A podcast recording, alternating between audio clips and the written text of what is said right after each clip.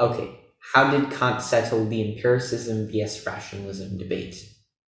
So this may be familiar to you, but empiricism is the view that all knowledge arises from sensory experience. And Kant called this sensation. And he also used this Latin phrase called a posteriori, which basically means after experience or post experience or known after experience. And then opposing empiricism is the view rationalism, which is the idea that all knowledge arises from rational thought. Kant calls this intuition, and it's synonymous with a priori, which means prior to experience or before experience or known before experience. And you may be wondering why empiricism and rationalism are both quite important. Well, it's clear to note that some of the greatest philosophers in history were a member of one of these groups. For example, David Hume was an empiricist, John Locke was an empiricist, George Berkeley was an empiricist.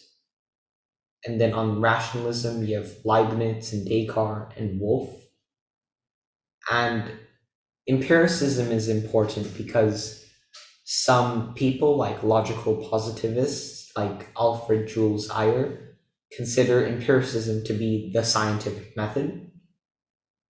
And rationalism is important because it is sort of the foundations for mathematics and also geometry and anything to do with a priori knowledge in general.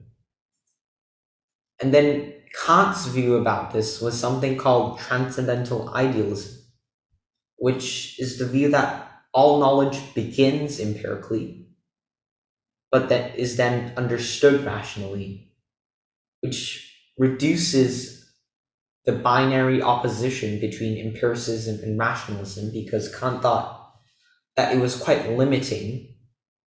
And so instead, he thought that both aspects of empiricism and rationalism could be synthesized together into this thing called the transcendental idealism. And it's also clear to note here that transcendental idealism is often used as an, an encompassing term for all of Kantian philosophy and not just this particular view. But it's best to understand transcendental idealism as knowledge beginning empirically and being understood rationally. And you may ask why Kant advocated for a synthesis between empiricism and rationalism? Well, a simple answer to that is because he was inspired by both empiricists and rationalists. Namely, one of his greatest philosophical inspirations was David Hume, an empiricist.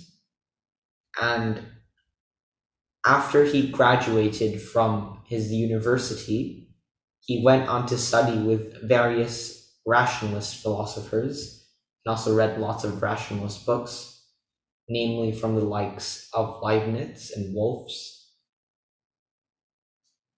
And here's a quote from Kant Although all our knowledge begins with experience, it does not follow that it arises from experience.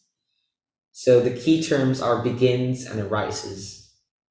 And I think what Kant is implicating here is that empiricists commit the logical fallacy of genetic fallacy by judging something based on its origins.